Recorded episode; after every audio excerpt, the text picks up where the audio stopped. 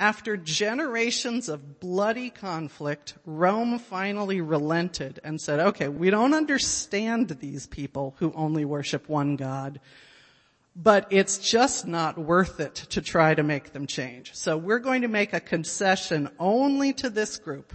And the concession is instead of sacrificing to the emperor, they get to sacrifice on behalf of the emperor. They get to say a prayer for the emperor instead of praying to the emperor.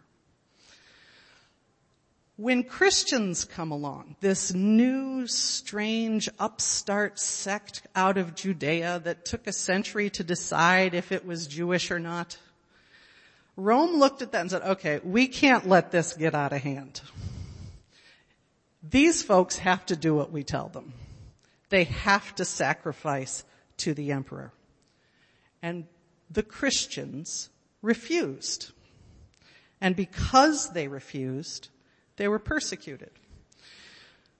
Sometimes in the beginning, the persecution was fitful. It was impulsive. It was uh, not not very thorough. You could move from one place to another and and escape. Uh, Nero persecuted the Christians uh, as a handy scapegoat. Another attempt to unify a fractured empire. If we make everybody have contempt for these weirdos who who don't believe in Santa, then that unifies us. Later, persecutors, later emperors persecuted in a much more systematic way. Peter, the apostle who wrote this letter, uh, church tradition tells, was executed under Nero. So Christians fled. They ran away from the persecution. They left one jurisdiction where they were persecuted and moved to another where they hoped to escape notice, and sometimes they did. And the more they fled, the more the gospel spread. This is something God does. Uh, in the beginning of the church, all of the people are gathered in Jerusalem and the Holy Spirit comes on them and they are enjoying fellowship with each other. And why on earth would they leave? It isn't that they thought to themselves, oh wait, we should take this news everywhere else. I'm sure that was a plan eventually, but they left because they were driven out. They were persecuted. Jesus uses our persecution, our suffering as an instrument for spreading the good news of who Jesus is around the world. It happens over and over and over in history. It is happening today. So these Christians flee and Peter writes to them being persecuted in the, uh, in the dispersion in, uh, he lists places in the beginning of the uh, letter in modern day Turkey. These Christians he's writing to live in modern day Turkey. And he writes to encourage them, reminding them of the great hope they have in Christ, of grace and salvation and an eternity compared to which our present sufferings are fleeting. There is grief and pain in this world, and we endure it not only because God uses it to redeem souls, but we endure it because we know it will end. There is an eternity with Christ that in comparison to which all of our sufferings pale. Eternity lasts so much longer than our lives here. And our eternity is in glory with God. The sufferings of today are nothing compared to the glory that is ahead. Peter saw Jesus live this way. Peter himself would go on to live and die this way for the sake of Jesus Christ, Peter would not do what he was told, even by emperors, even to the point of death. And this man who would not do what emperors told him, if it meant disobeying Jesus, he gives us this scandalous command that we read today. The command to be subject to every human institution, the command to obey slave masters. What is going on? Let's step back and look, look at the context of what we're reading. Okay, our New Testament, that's the part of the Bible that was written after Jesus came, is, is mostly made of two things. The Gospels, which are narratives about the life of Jesus, and the epistles, which is a fancy old word for letter. Most of the letters are written by the apostle Paul. And Paul had a format that he would use in his letters sometimes, where near the end of his letter he would include what gets called household commands. Um, he would instruct people on how to live out their faith even in the context of their home. Those commands were usually structured in pairs, husbands and wives, children and parents, slaves and masters. Now the Roman Empire in its day was the largest slave society that had ever existed, so far as we know. Its entire economy rested on the existence of a massive underclass of coerced labor. Rome would invade new places. Remember, the only thing Rome really cared about was the glory of Rome. The whole world is just resources to be used for the glory of Rome. Rome would invade new places and expand its borders, and everyone who resisted would be conquered, killed, or enslaved. Our own uh, nation's history with this particular evil has been entangled with the idea of race. Uh, it is a, a, legitimate argument to have that our very concept of race was developed as an attempt to justify the greed of slavery. But the Romans enslaved everybody. The only thing Rome cared about was Rome. They enslaved everybody. There was no racist justification for slavery that they invented. Just, are you not Roman? Good, I'll take you. Rome was what mattered. Everything and everyone else was material used for the glory of Rome. So many of the early Christians were enslaved, living in slavery, that well-to-do Romans dismissed Christianity as the religion of slaves and women two groups they had contempt for. In the household commands, Paul has to address how these people live out the faith in their household, and many of them were in that kind of household. But when Peter writes this letter, he changes the format. By the time Peter wrote this, Paul's letters were already read aloud throughout the churches. They were familiar. Even this notion of the household commands, that format would have been familiar. Peter changes it. In his letter to persecuted Christians living in the hope of Christ, instead of ordering it through the relationships most likely to reflect love, Paul begins with husbands and wives and then moves to children and parents. Peter begins with the relationships that are the most oppressive. And he breaks the pairing. He writes just to the oppressed. He begins with subjects of the empire. He moves from there uh, to slaves. The Roman Empire was not a government that cherished the rights of its people. It had no Bill of Rights. There was little appeal or remedy if the government acted unjustly, and yet Peter urges submission to the laws of man for the Lord's sake. He begins something he's going to carry through in the commands to slaves, and that is, when we are in an oppressive hierarchy where we are expected to submit, take that human element that you have to submit to and just dismiss it. It exists and you have to deal with it in subjection. But your actions are all with a view to God. Everything you do you do to God and for God, not to whatever human authority has been put over you in this oppressive hierarchy. He has taken the idea of Paul's household commands but changed it.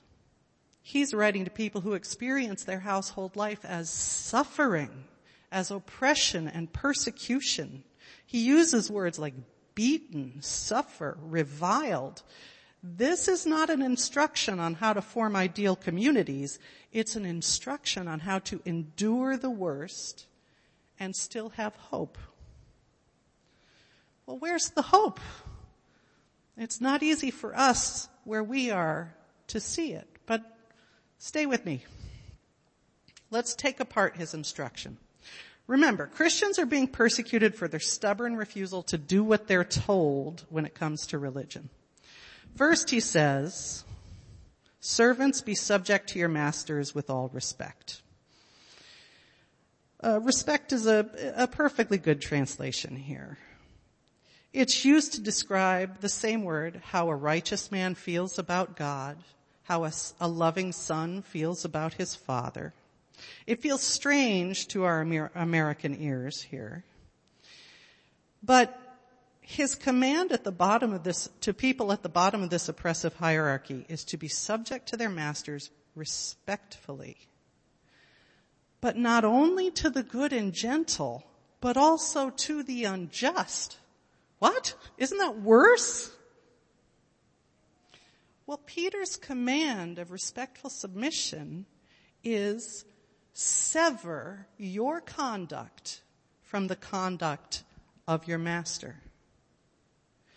Don't believe the lie slavery tells that the master is all that matters.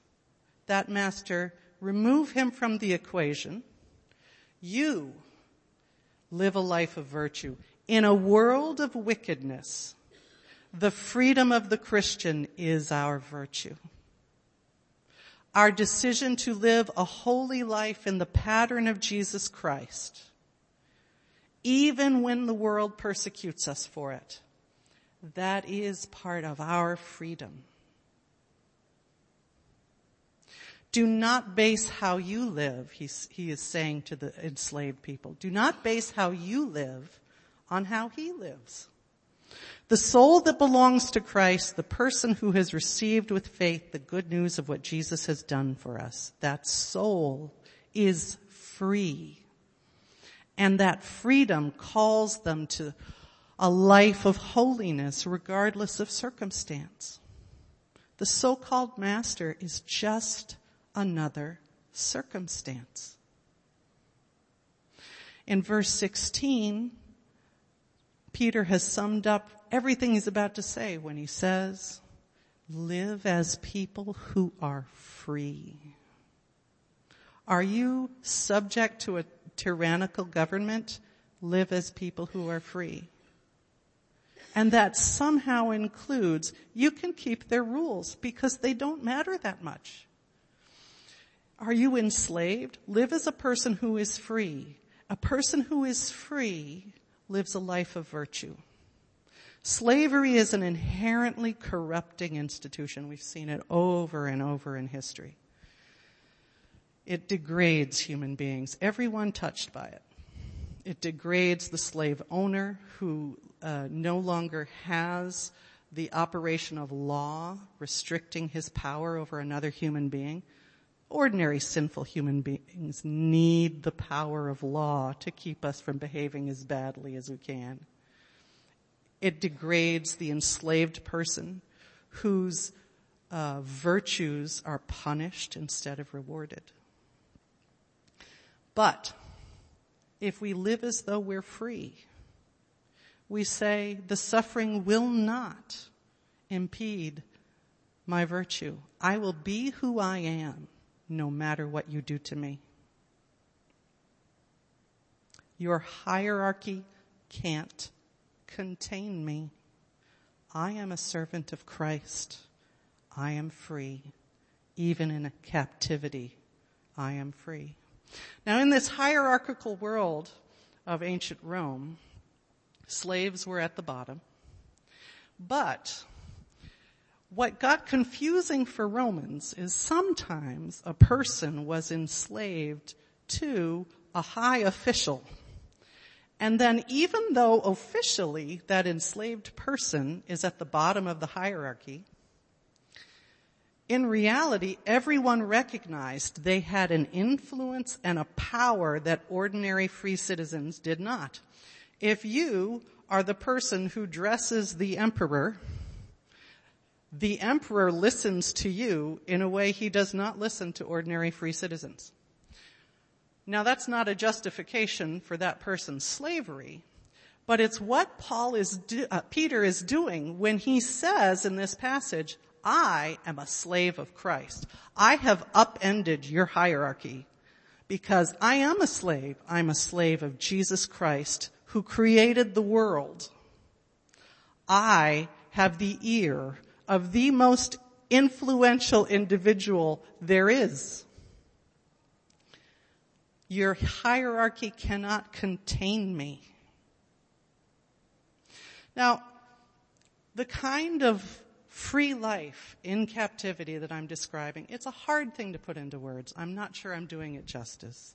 I'm certain I'm not doing it justice. And I think we often learn more about it by watching other saints who have been through it. So let me take a moment to talk to you about Pastor Wang Yi, who is currently in prison serving a nine year sentence in China because he's the pastor of a Christian church. This is our brother in Christ suffering in jail for our faith. Before he went to prison, knowing that it was likely to happen, he wrote a letter to his congregation to make public if he disappeared for more than two days. And in the letter, he wrestles with this very subject. How can he be subject to a tyrannical government and yet be free in Christ. And he says things like, look up the letter online, it's, it's definitely worth reading. But he says things like, I accept and respect the communist, the Chinese Communist Party's regime as a temporary ruler allowed by God. Then he also says, I also believe that the persecution of the church by the Chinese communist regime is an extremely evil crime. He will accept their authority and he will speak the truth about their authority both at the same time. Pastor Wang Yi summed up the Christian response to an abusive regime in China with a sentence he taught his congregation. Serve the sentence, not the law. He has chosen in his captivity to take that suffering as something he lives out virtuously like Jesus in the hope of the coming glory, in the hope of the eternity where all wrongs are righted. For this is a gracious thing, Peter says in our text, when mindful of God, one endures sorrows while suffering unjustly. Peter tells us that it is better to suffer unjustly for wrongs we have not done than for wrongs we have done. How could that possibly be true? It's better to go to prison for something I didn't do than for something I did? Well, the answer is because when we are persecuted, when we are punished for living righteously, when we are punished unjustly, that is when we are most like Jesus. We are united with Jesus in His suffering. He is with us when we are in that situation. Jesus committed no sin, neither was deceit found in his mouth. When he was reviled, he did not revile in return. When he suffered, he did not threaten, but continued entrusting himself to him who judges justly. He himself bore our sins in his body on the tree that we might die to sin and live to righteousness. By his wounds, you have been healed. Our Savior came as a servant, a, uh, the form of a slave, Philippians tells us, subject to human laws, an ordinary man in an unimportant corner of a vast empire that valued only itself. He was condemned by human courts, executed by human soldiers. He came as one of us to free us from our greatest slavery, the slavery of sin, which has brought death into the world. When we receive with faith what He has done for us, we receive a freedom that is real and eternal and even overcomes death. It cannot be taken away. Not by courts, not by force, not by judges, not by armies, not by anything, any of the powers that claim to be masters over us. They cannot take away the freedom of your soul you have in Christ. And you exercise that freedom every time you live righteously no matter what consequences they try to put on you. But the evil one hates that freedom.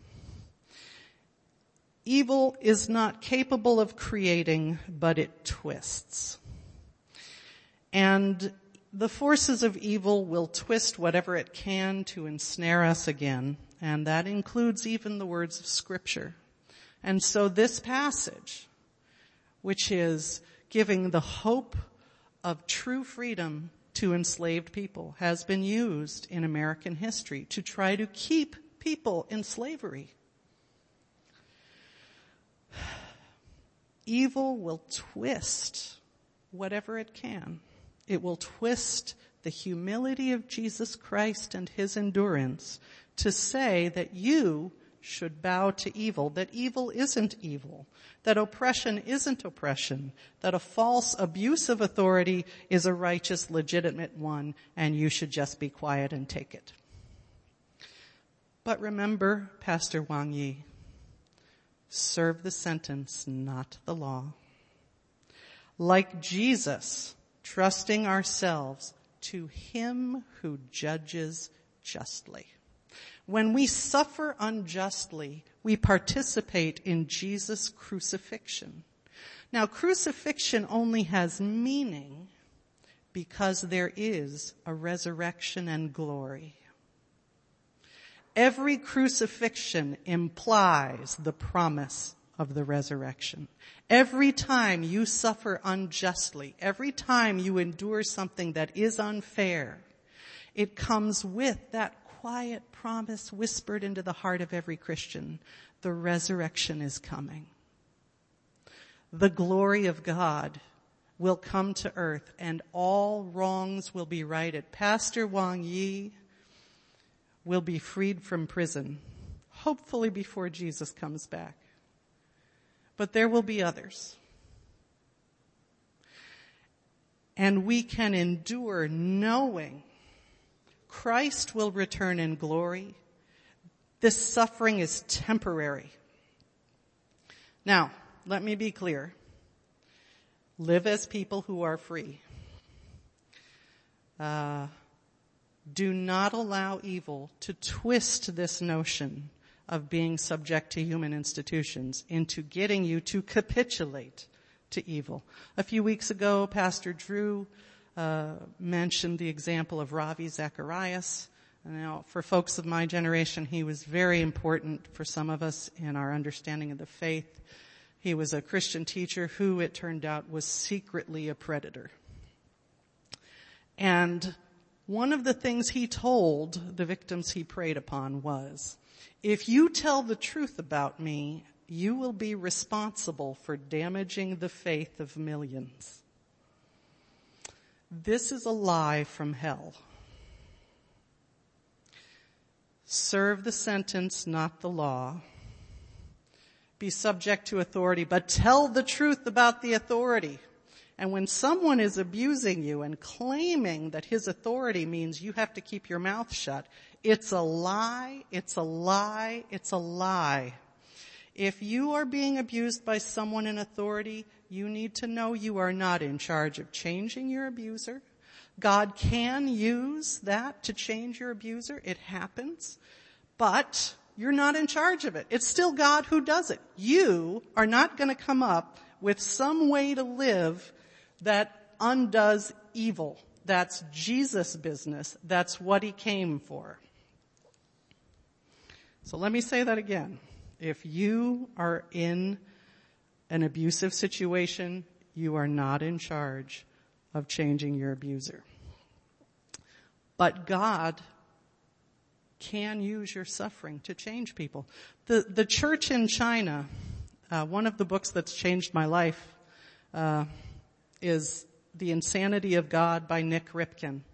And Nik Ripken traveled the world after a personal uh, faith crisis. He traveled the world to interview persecuted Christians and find out why does sometimes uh, persecution kill a church and sometimes the church thrives under it. And one of the places he went to was China. And China has, uh, using uh, the idea we have of being subject to authority, China has perfected a method that uh, in the West is called paper persecution, right? They just make you get a license for everything. A permit for everything. Every religious activity. You gotta, you know, fill out government paperwork for it, knowing they're gonna deny it. But then when they tear down your church building, when they throw you in jail, they get to say to the West, well, we're not persecuting Christians. He just didn't, he just didn't uh, get a permit for that church building. And it takes some of the heat off of them. Well, there's been so many efforts by the Chinese government to control their citizens that Nik Ripken asked one of the pastors there, I don't understand. How is the gospel still spreading with all of these controls placed on you? I mean, where's, where are the people you're witnessing to? How do you even get anyone to hear you? And the pastor he spoke to said, oh, well, most of our converts were our prison guards. Now, Persecution there is so severe, he said, that uh, you're not considered, and you can't be an elder in your church until you've been to jail. Now, I'm on the congregational nominating committee. I, we have a hard enough time getting folks to say yes sometimes. I don't know what would happen if I said, okay, but first you gotta serve six months in Hamilton County Jail. And yet, prison guards are the people converting? God can use your suffering as a witness to others. Don't let that be twisted into thinking it means you're in charge of converting that other one. When were you ever able to convert somebody? That's Jesus who does that. Let Jesus use you. Don't put yourself in the place of Jesus. And so we are left with this instruction. Live as people who are free. Be the person God calls you to be. Live the life He calls you to live, even when all of the circumstances around you punish you for it. And like Jesus, trust in Him who judges justly because He is coming back and He will set this world to rights. Come quickly, Lord Jesus.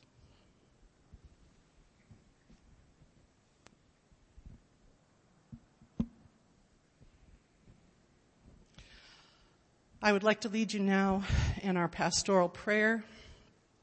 I would ask all of you to please pray for our persecuted Christians around the world.